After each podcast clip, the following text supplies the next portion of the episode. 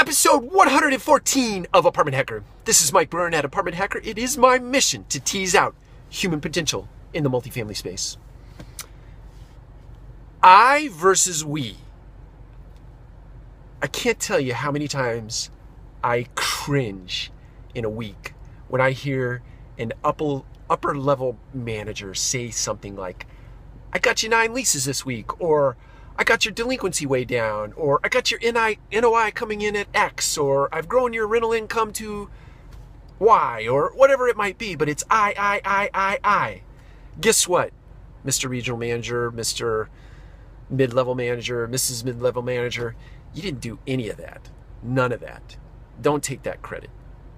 It's a terrible, terrible, terrible leadership trait when you talk about I, I, I, I, I, I, I all the time. It is a we thing that gets things done on a daily basis. It's a we effort. Most likely, and more times than not, it is the effort of a team of people that are in the trenches on a daily basis that yielded the results. If you're a great leader, you're removing roadblocks, you're taking hurdles out of their path, you're jumping in there and helping them with when need be, but you're not taking the credit at the end of the day.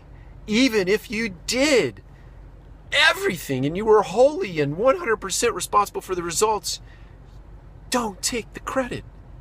Don't sit in front of owners or higher level managers or leaders and say, I, I, I, I. Get that out of your vocabulary. It's terrible. It doesn't look good on you.